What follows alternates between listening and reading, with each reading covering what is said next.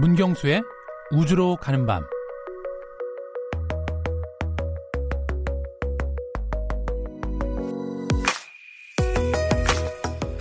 지구에는 상식 밖의 환경에 사는 동물들이 있습니다. 펄펄 끓는 온천에 사는가 하면 눈과 빙하로 뒤덮인 펭수의 고향 남극에도 천년 동안 비가 내리지 않는 사막에도 생명체는 존재합니다. 하물며 우주는 어떨까요?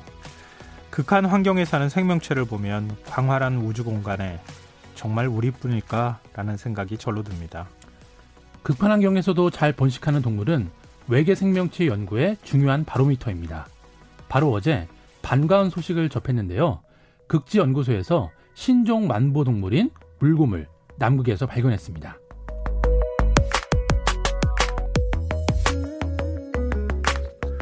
오늘 우주로 가는 밤에서는 극지연구소에서 발견한 신종 물곰에 대해 얘기 나눠보겠습니다.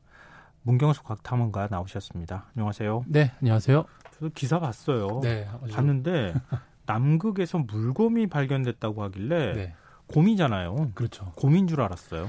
네, 일단 남극에는 곰이 살고 있지 않습니다.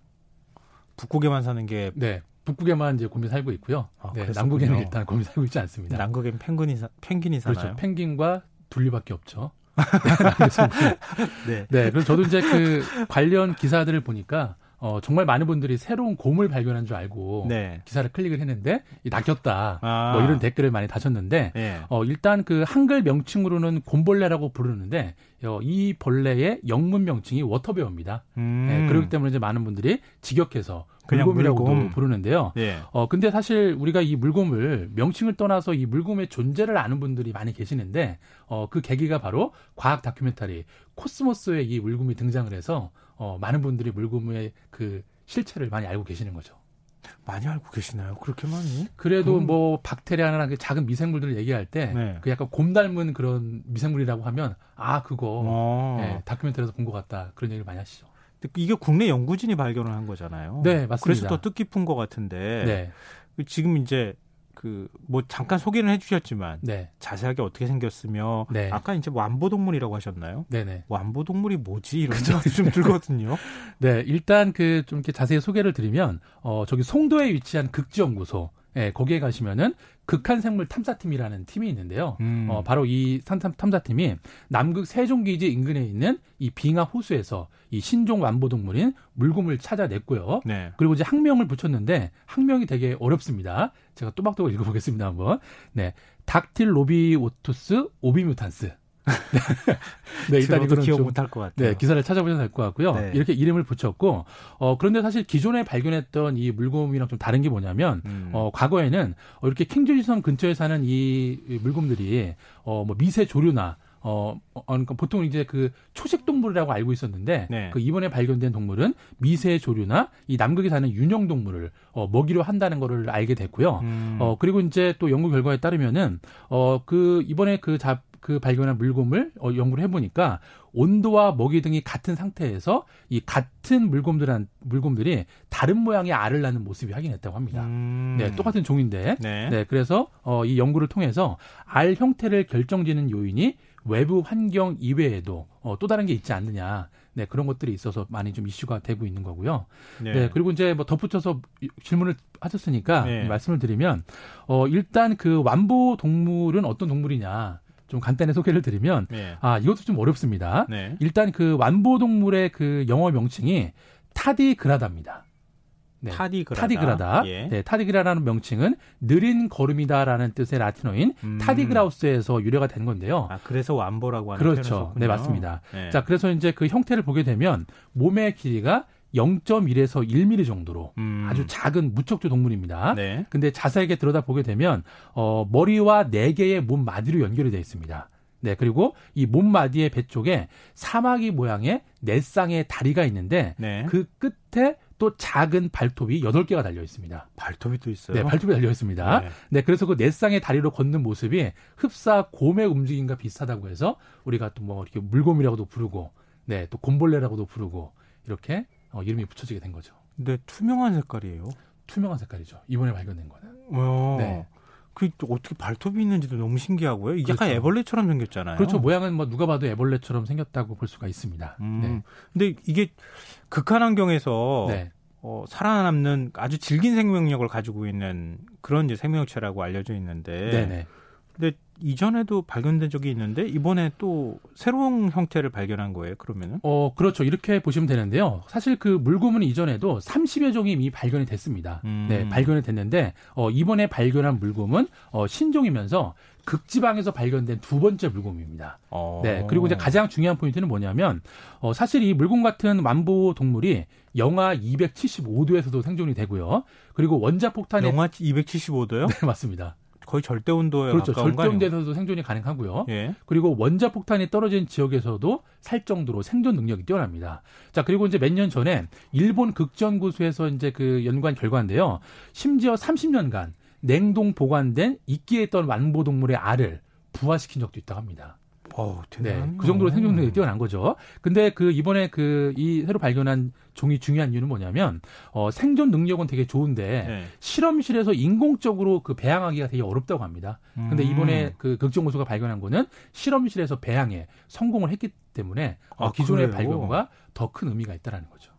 그 물건을 우주정거장에 가져가서 실험한 적도 있다면서요? 네, 맞습니다. 그 2007년도에 유럽 우주국에서 약 3천 마리의 물곰을 국제 우주정거장에 가져가서 예. 그거를 내부에서 배양을 한 게 아니고요. 실제 우주 방사선에 노출을 시킨 적이 있는데 아 방사선에 네. 방사선에 쬐면 아, 방사선을 쬐면 사람도 사실 좀 어, 위험하잖아요. 그렇죠. 생명이. 네, 그런데 무려 10일 동안 물곰들이 생존을 했다고 합니다.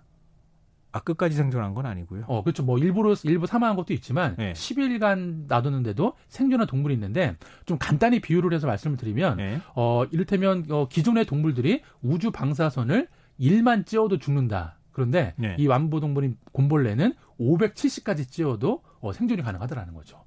생존율이 570배 이상 높은 겁니다. 어마어마하네요. 그렇죠. 그래서 제가 즐겨보는 그 과학 잡지에서 네. 이 물곰 죽이는 세 가지 방법 이런 아. 걸또 기사로 써요. 얼마나 그 생명력이 질기면 그렇죠. 이런 걸. 얘기할까. 최강. 네. 근데 이거를 왜 우리가 이렇게 관심을 가져야 되는 겁니까?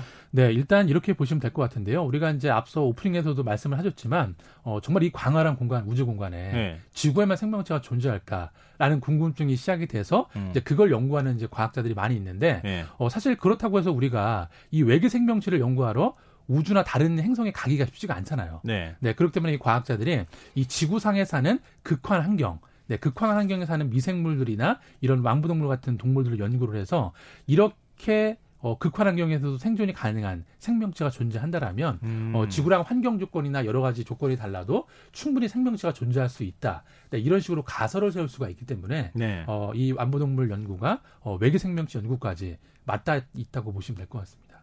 아, 굉장히 의미가 있는 동물이군요. 그렇죠. 앞으로 네. 계속 좀 연구를 해봐야 될 필요가 있- 있을 것 같고요. 네.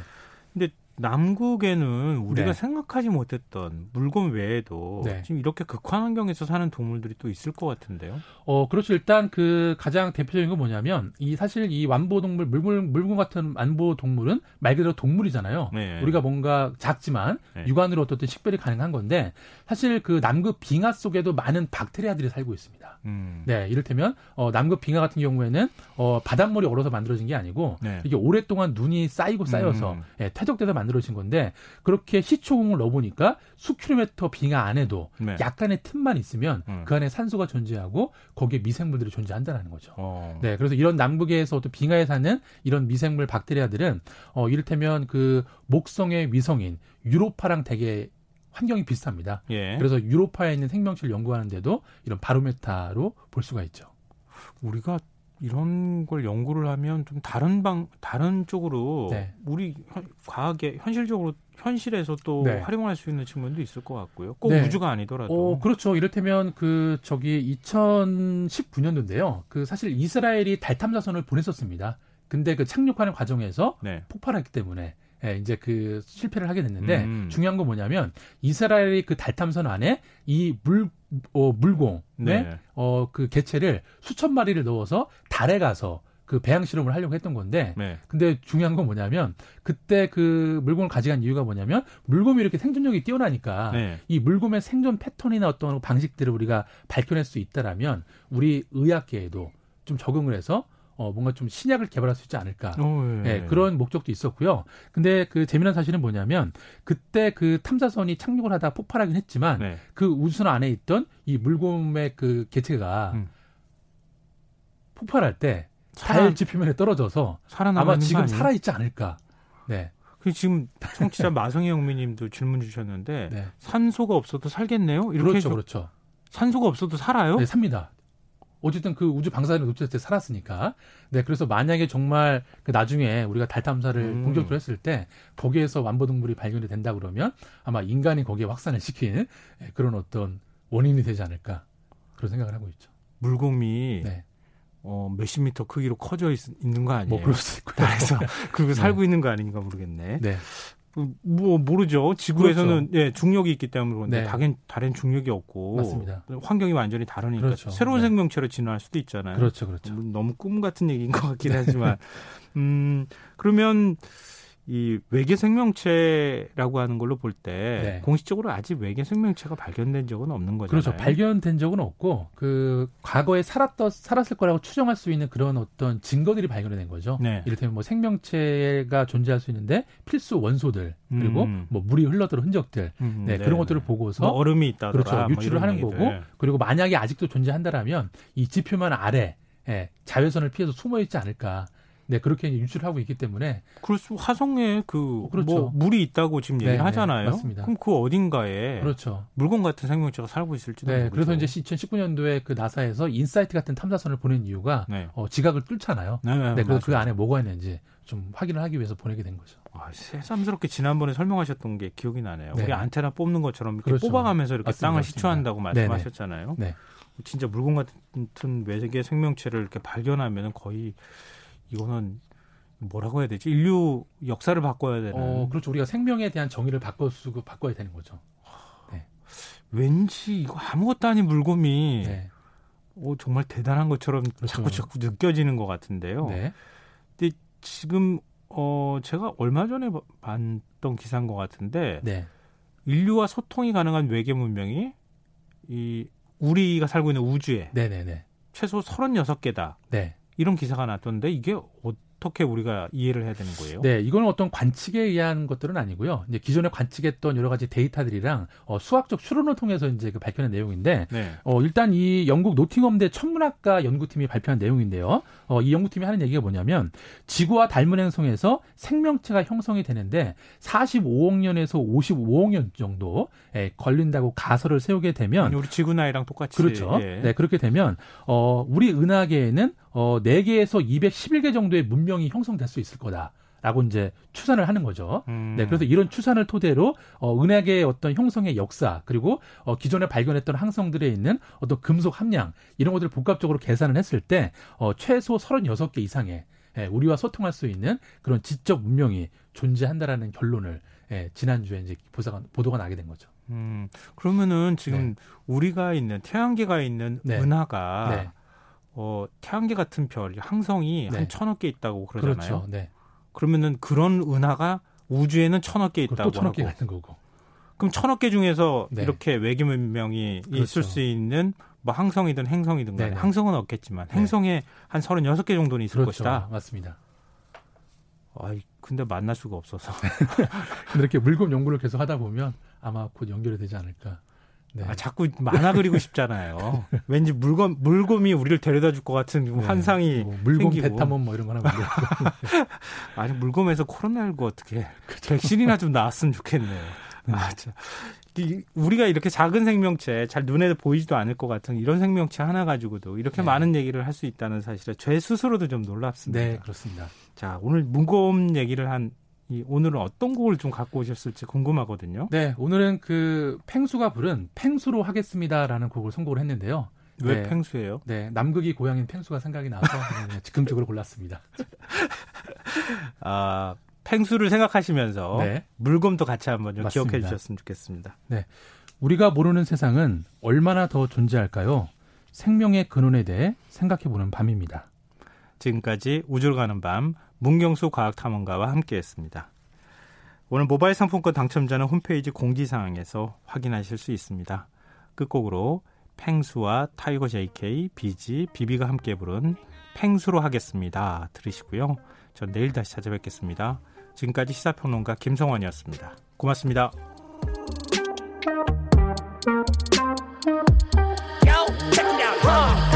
introduce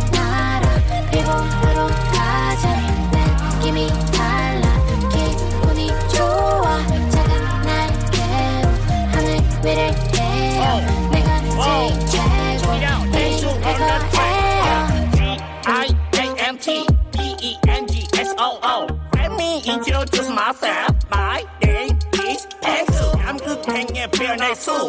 이렇게 표현할 수가 없어. 나는 펭귄, 황제 펭귄. 펭귄 중에 캡틴. 빌보드를 향해 함진. 속을 날아 일본으로 가자.